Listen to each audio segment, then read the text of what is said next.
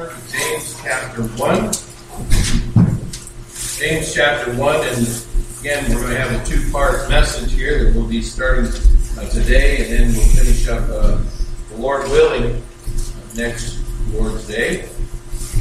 And uh, this morning we want to look at our relationship with the Word of God. Our relationship with the Word of God. And uh, we'll be looking at verses 21 through 27. We'll be uh, probably not finishing it this morning, but we'll finish it next week.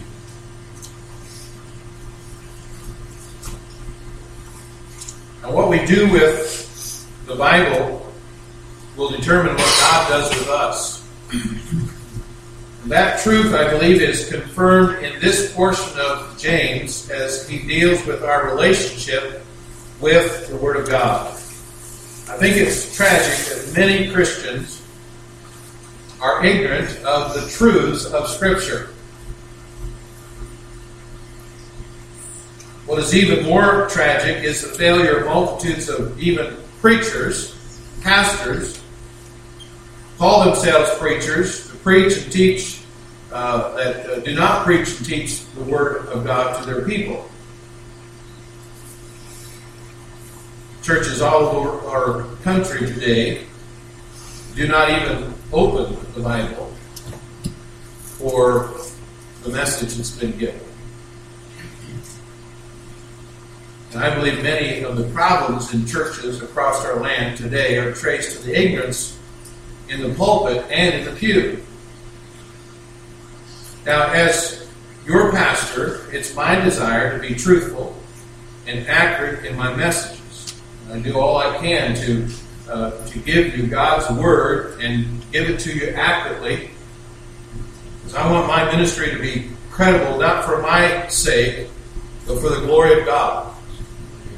And I don't want people to go away confused. All right? I also believe this principle is true for every Christian. You see, when we don't live the truths of the Bible in our everyday lives, we lose credibility with the unsaved. They say, You are a Christian and you live the way you live. Somehow, all at once they become Bible experts, you know. They know what the Bible says, and they uh, begin to say, Well, you're not living according to the Bible. Well, many times, if we don't live what we believe, we'll create confusion by our own hypocrisy. And the unsaved will say, I thought Christians did not do this or live this way. Well, I hope no one can say that about your life as people view the way you live. Now, this is a very important section of Scripture. Aren't they all? I mean, uh, I often say that, but uh, the Scripture is, is is important. The whole counsel of God's Word is important. But I think this particular section is very relevant for us today. And once again, I'm going to have to divide it into two parts, as I said already, in order to uh, really adequately cover these verses. So I want to take some time in examining our relationship with the Word of God. The first thing we'll look at is the removal of filth in our lives. Verse 21. And just the very first part. It says, Wherefore lay apart all filthiness and superfluity of naughtiness. Notice here the words lay apart. Man's wrath does not produce the righteousness of God. Uh, if we look back here in uh, verse 16, or excuse me, verse 20, it says, For the wrath of man worketh not the righteousness of God. And so we are to lay apart some things in our life that hinder our walk with God. The words lay apart are very strong words. They come from uh, the Greek word which means to strip off one's clothes. And uh, if we think about this, uh, uh it also means to, uh, let me finish that definition there, uh, to get rid of defilement as a man strips off dirty clothes or a snake sheds its rotten skin, to pull out by the roots. Several illustrations come to mind. one of those would be, you know, you go out in the, the your garden or you go out and work uh, some of you have dirty jobs, and so you, you get dirty. And you come home and you just want to get rid of the dirty clothes.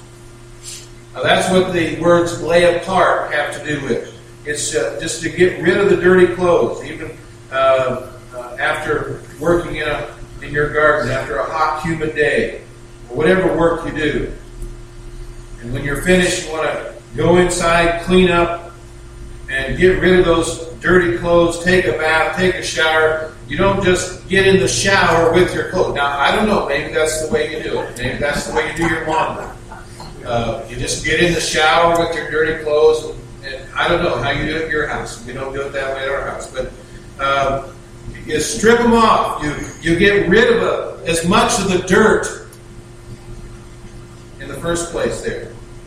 And uh, it's also like a snake shedding its skin. I don't know if you've ever noticed that or seen that happen. That's the idea here. And then also, uh, it's like pulling something up by the roots. Now, if you're going to get rid of dandelions, uh, and if you're physically going to do it, you just can't come keep mowing them off and get rid of them. You got to dig them out. They have a little tool for that, you know. It's kind of hard work but you, get, you, you can get rid of them that way. But that's what this word has to lay apart, uh, strip off the dirt, uh, shed the skin of filthiness, and then get it out by the roots. And uh, Paul used the same word in the book of Colossians to teach us that we are to get rid of the junk in our lives. Now, he didn't say junk. Uh, that's kind of a a way of saying that, but that's what he said. He in, also in, in Romans, uh, he uses the word cast off. In Colossians 3 and verse 8, he says, But now he also put off all these. And he lists them anger, wrath, malice, blasphemy, filthy communication out of your mouth. In Romans 13 and verse 12, uh, the night is far spent, the day is at hand. Let us therefore cast off, those are the words there, put off, cast off the works of darkness. Let us put on the armor of light. In Hebrews 12 and verse 1, it says, Wherefore, seeing we also are compassed about with so great a cloud of witnesses, let us lay aside every weight and the sin in which uh, doth so easily beset us. Let us run with patience the race that is set before us. And so this, this is the same idea here that we have in James of lay apart, put off, cast off, lay aside so, what are we to strip out of our lives? Paul mentioned some things there uh, in Colossians 3, that list of anger, wrath, malice, and so forth. James mentions two things in this particular verse. He mentions filthiness and superfluity of naughtiness. What is he talking about? Well, I don't think he's talking about dirty clothes. Okay? Uh, although that's an illustration. But if you do some digging into a good concordance, you'll find the meaning of these words. The word filthiness comes from a word uh, which means that which soils or defiles or dishonors the body, especially moral defilement or sexual sins. It comes from a root word which means in a medical sense.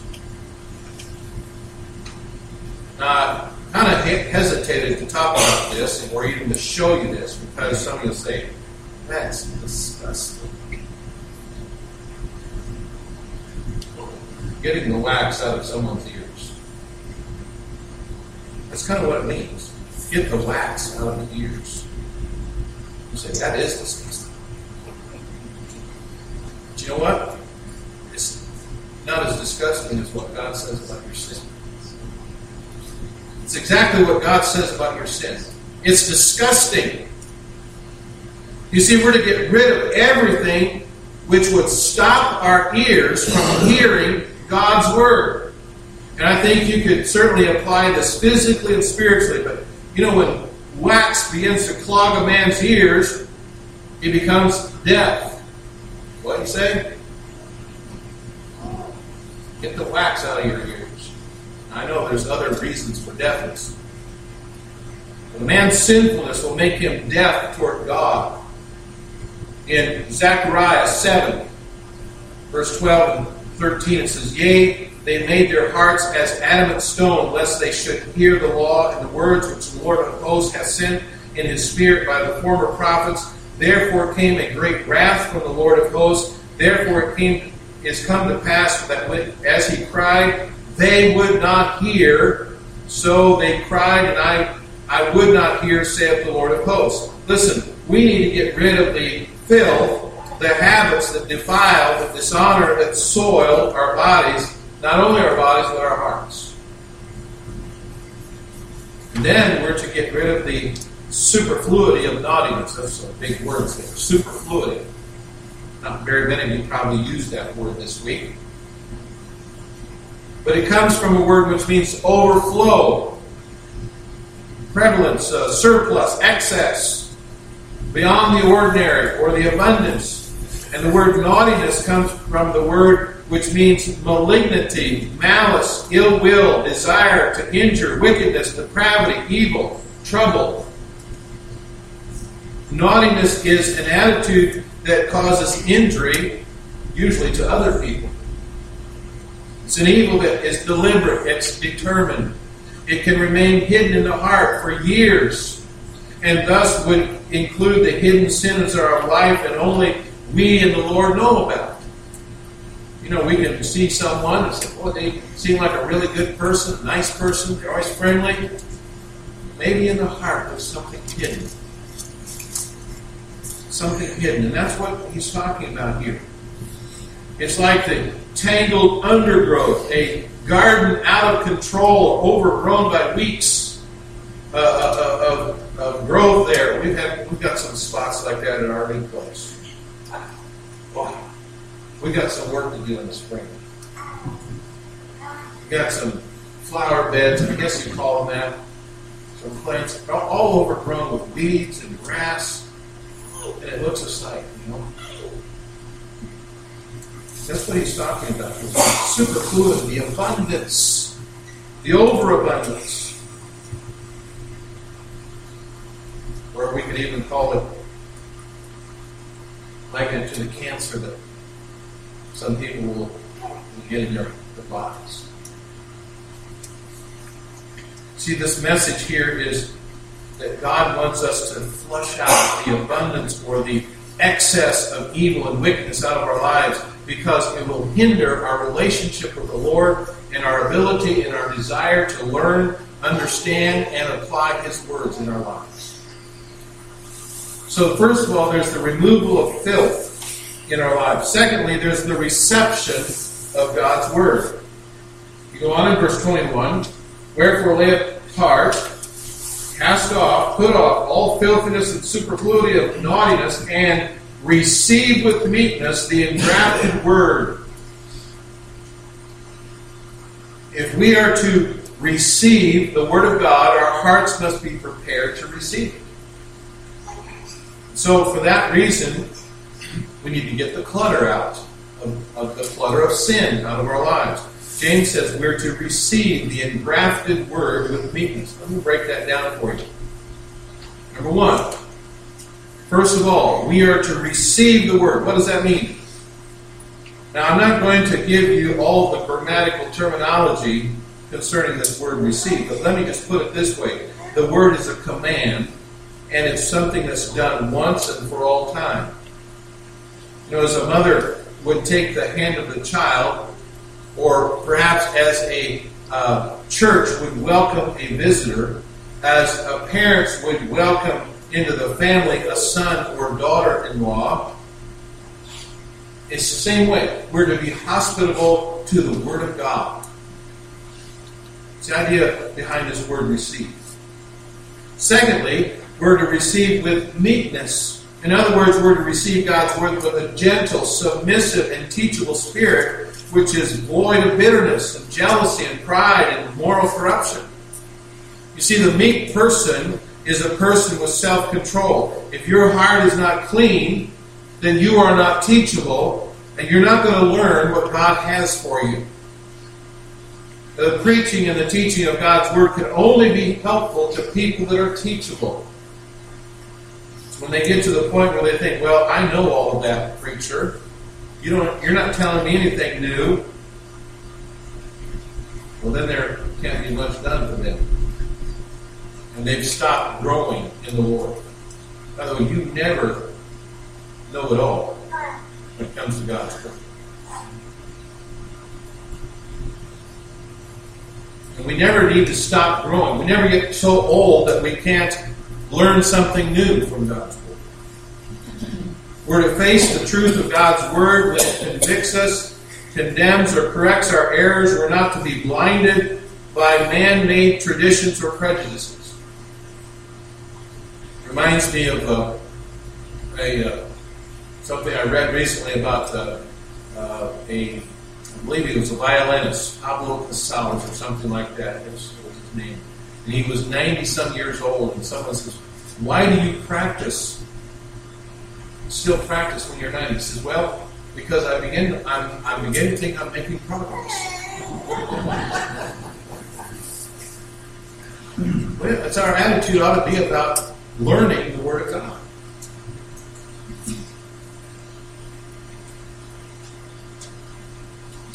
So often we're blinded by man-made traditions, prejudices, and so forth, and we, we need to receive the Word of God with meekness. Then, thirdly, we see receive the engrafted word. That word engrafted means inborn word. It's related to our uh, our word conscience. Conscience. Uh, God has put within our conscience the knowledge of good and evil.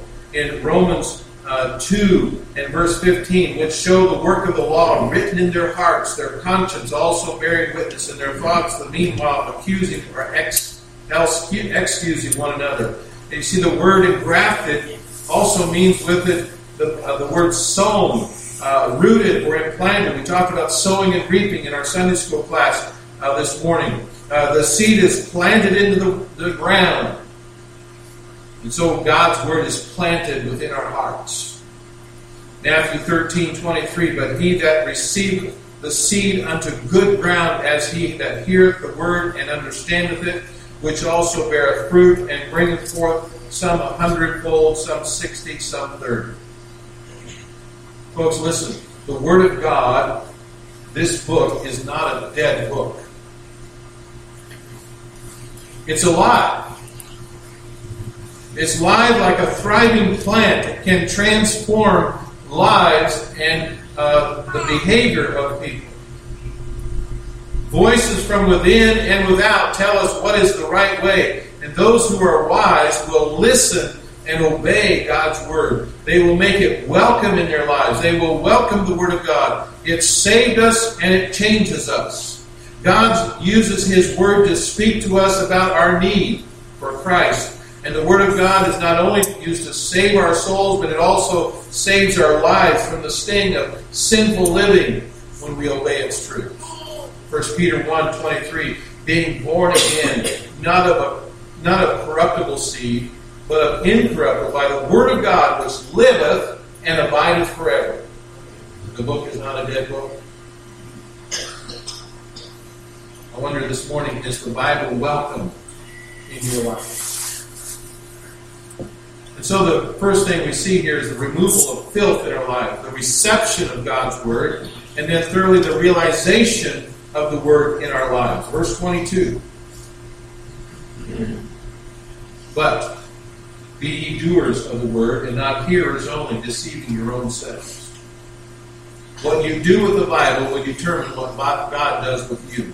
God wants us to put His word into action into our lives. This is how we will change. This is how we will become more like Christ. This is how others will be changed as they are one to the Savior. Uh, we are to be doers of the word, not hearers only. The words be ye, very important. Be ye. That's really one word in the original language. It's a command, and that is uh, that which is to be done continually in our lives. We are to continually strive to be doers of the word. Again, the word be ye uh, speaks of uh, our relationship with the Bible. Several uh, meanings here that can be applied. It means to be closely related to someone or something. We're to have a close relationship with God's Word. That means we don't say uh, Sunday morning, hmm, wonder where my Bible is. It's time to go to church. In our church, we we have Bible messages. I better get my Bible. Where is it? Anybody see my Bible? Well, you better know where it's at. If you have a good relationship with it, you're going to know where it's at. Because it's not where you put it last Sunday when you got home from church, necessarily. It's where you used it last, perhaps that morning. Close relationship with someone or something. It also means to possess certain characteristics. We possess the traits of Scripture and what they teach. It means to prove to be. We're to prove ourselves as the doers of the Word. It means to become one's companion. The Bible should be our companion. We ought to be spending time in the Word of God uh, regularly throughout the week. We ought to spend time with the Word in the Word every day. God's Word is to be realized, obeyed, or put into practice into our life. Studying the Word is not just the end in itself. You know, there are people who can study the Word uh, and they can know all kinds of things about it, but that's not the, the final end. Too many Christians mark their Bibles, but their Bibles never mark them. You're to obey. By the way, I'm not against marking your Bible. You're your Bible. Nothing wrong with marking your Bible, underlining something, making a note. But don't just mark it, let it mark you. We're to obey and continue the word. John 8 31 says, Then said Jesus to those Jews which believed on him, If ye continue in my word, then are ye my disciples indeed. And so we're to be doers of the word. The word doers comes from the word which carries the idea of a whole inner being and personality of an individual, including their mind, their soul, their spirit, and their emotions. Uh, we're not to be part time doers. No, we're to be full time doers of the word. Again, the word doers conveys the idea that we, what we are rather than what we do. We are doers of the word in thought and in attitudes as well as our actions. The Word of God should saturate our entire being. And so we're doers of the Word, not just hearers. Now, that word hearers comes from the word which means to describe someone who would sit in an audience and just kind of passively listen to someone. Maybe they sing or they speak. The, the word in our day could be used to describe someone who audits a college class. I don't know if you've ever done that before. Uh, but uh, you, you don't really want to work on a degree or something, or you just but you're interested in a subject, and so you go and you audit the class. You know, an auditing student listens to the lectures, but they're not responsible for anything. They don't have to take the tests. Uh, they don't have to take the quizzes. They're not required to do any reports or do any homework. See, that's my kind of class. There's no accountability for what they're hearing. But I'm afraid many Christians are auditing God's Word. So I'm not responsible for that. I'm just going to hear what it says. kind of a passive thing. They hear it, but they don't, they don't do anything with it. They don't put it into practice in their life. And that's what Peter admonished us to do. In 2 Peter 1.10, Wherefore the rather, brethren, give diligence to make your calling and election sure. For if ye do these things, he shall never fall. John says something very familiar in 1 John 2, 3, and 4. And hereby we know that we know him, if we keep his commandments. That's accountability. That's doing something with what we hear. He that saith, I know him, and keepeth not his commandments, is a liar, and the truth is not in him.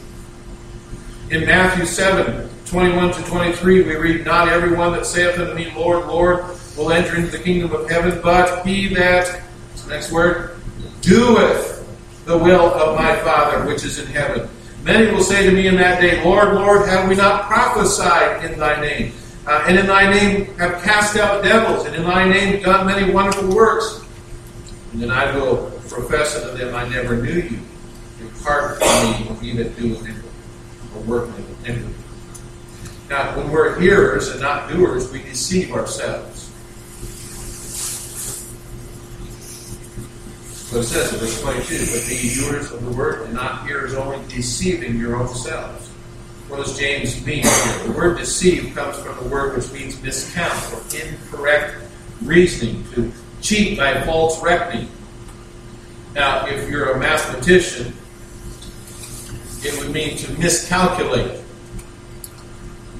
When we're hearers and not doers, we're cheating ourselves out of God's blessings. We're making false deductions and we're seriously and serious miscalculations.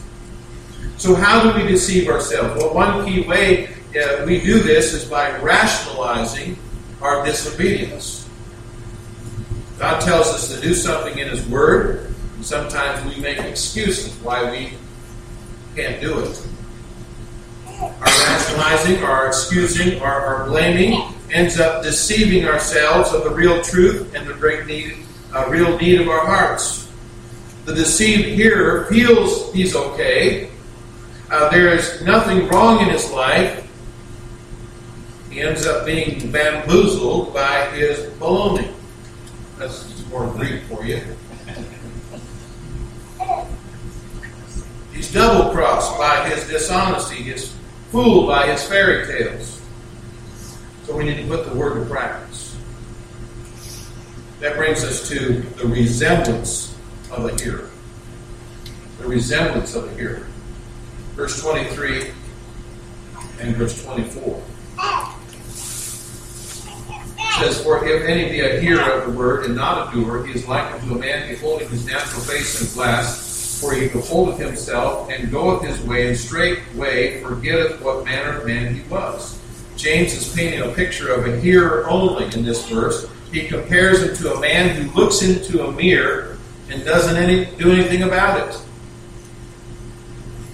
Doesn't do anything about what he sees. That word beholding means to consider attentively, to fix one's eyes or mind upon. Uh, the word indicates a careful, a cautious consideration of what is being viewed. In Bible times, mirrors were constructed of polished brass. And those with more money could purchase mirrors made of gold or silver. Uh, they were nice, but they were not perfect. Uh, these mirrors would still give a distorted view, but if you carefully turn them to get the best light, you could view a fairly accurate image of your face. Well, the Bible is, uh, tells us it's like a mirror. The Bible is like a mirror it usually uh, shows us what we really are. The hearer only of the word gives diligent attention to what he hears, but he ends up forgetting or neglecting or being unconcerned about what he heard and what the Lord was speaking to him about. He may have a distracted, angry, rebellious, and a poor memory, but uh, the end result is the same its fruitlessness. The hearer only is ship, uh, slipshod about his, his sin. He's lazy about dealing uh, with his lust. He's a gold bricker concerning his guilt. You uh, know what those words have to do with.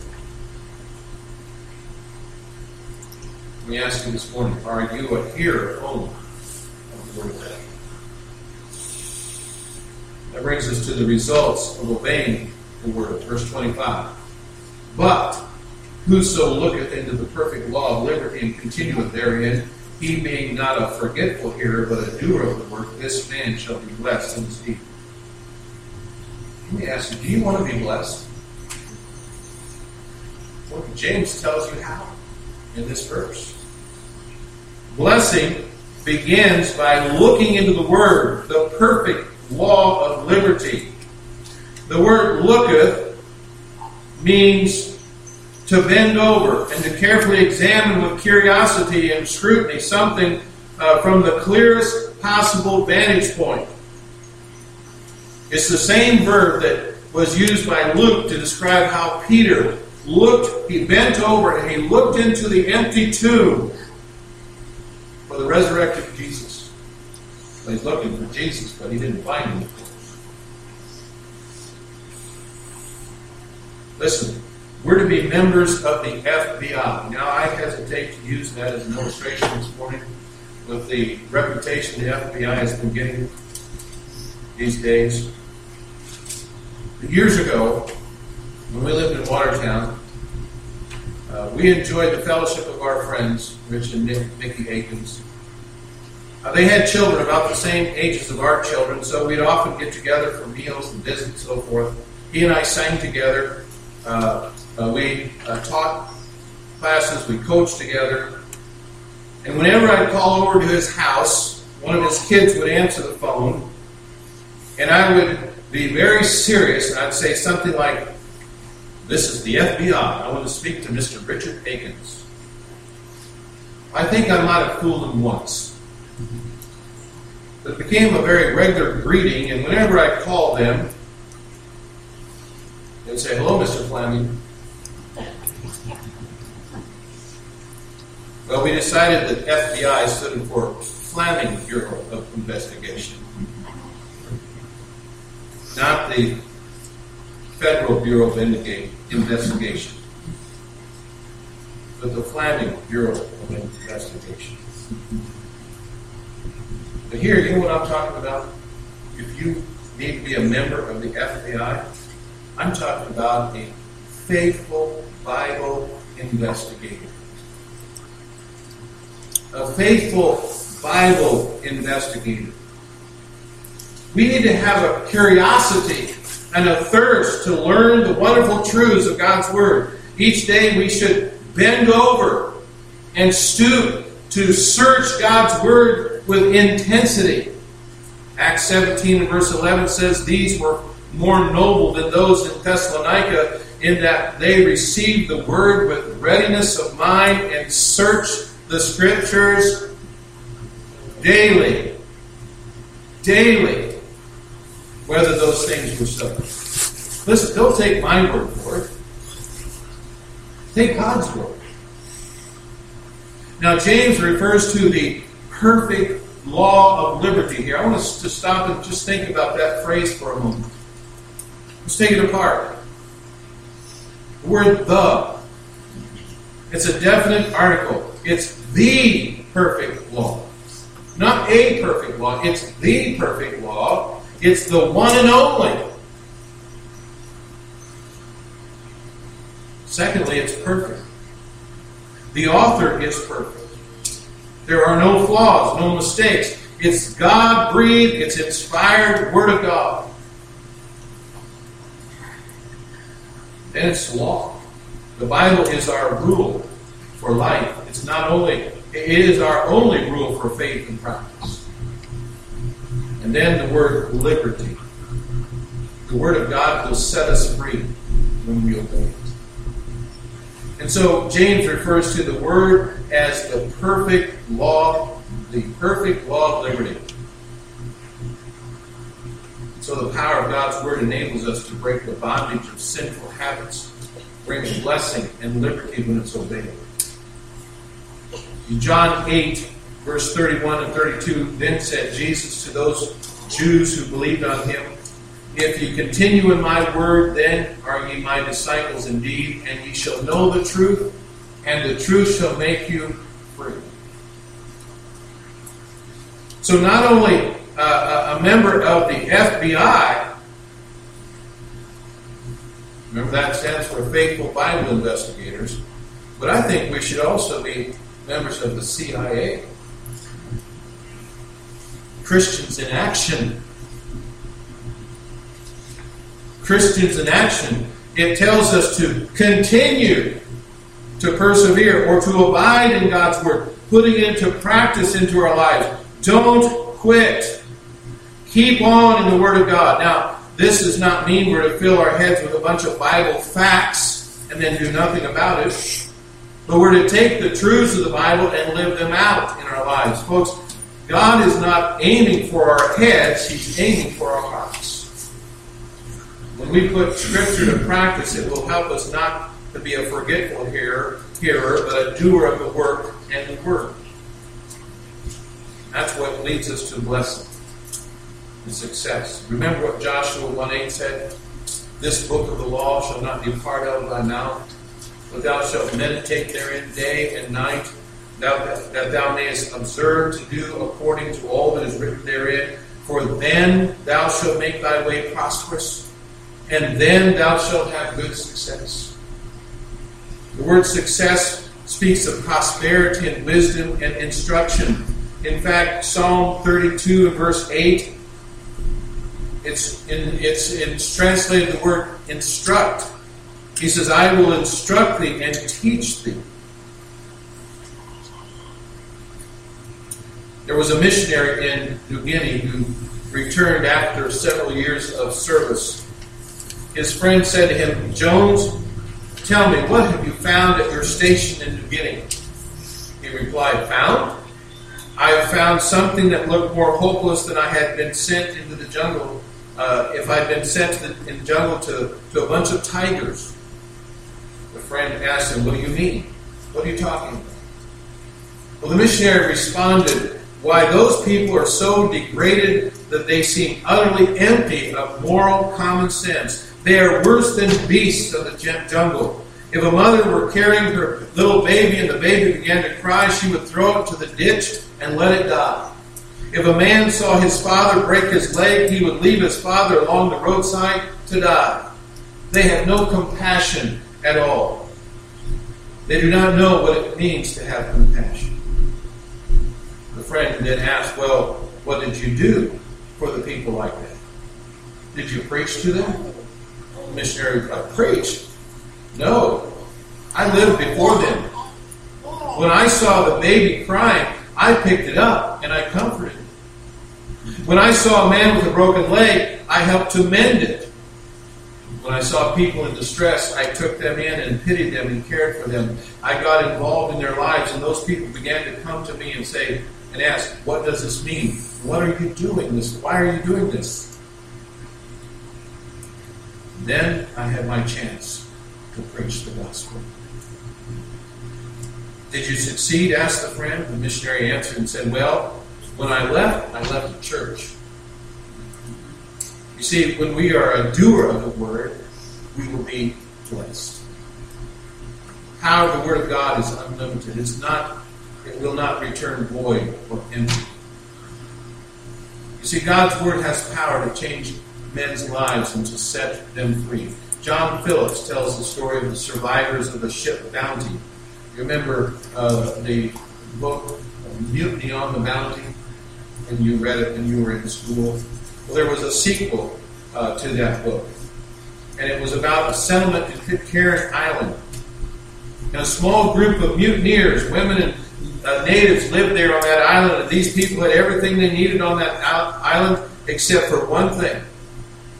There was no law or enforcement of law. Of law. Every man did what was right in his own eyes. Anarchy and chaos prevailed as drunkenness, fighting, sexual immorality thrived. Suspicion between the whites and the natives gave rise to murder and war of extermination.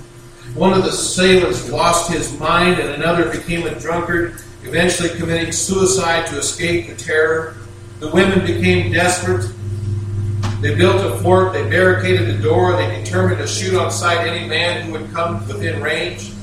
That was the life on this island without law. Then someone found a copy of Those who survived the years of uncontrolled lust and debauchery and drunkenness and wickedness settled down to live new lives in Christ, freed from the bondage of sin by the perfect law of liberty. And a new generation rose and they were ruled by God's word. Law, order, love, decency, and respect became the rule of life. And when these folks trusted Christ and obeyed his word, they were greatly blessed. See, that's what James is talking about. And we miss out on blessing many times because we tend to be forgetful here. We tend, tend to be apathetic, uncaring, or neglectful toward the Word of God. And then we wonder why God's not blessing us. I wonder this morning, are you a doer of the Word? Are you willingly receiving it and taking it in and doing with it what God wants you to do? Let's bow.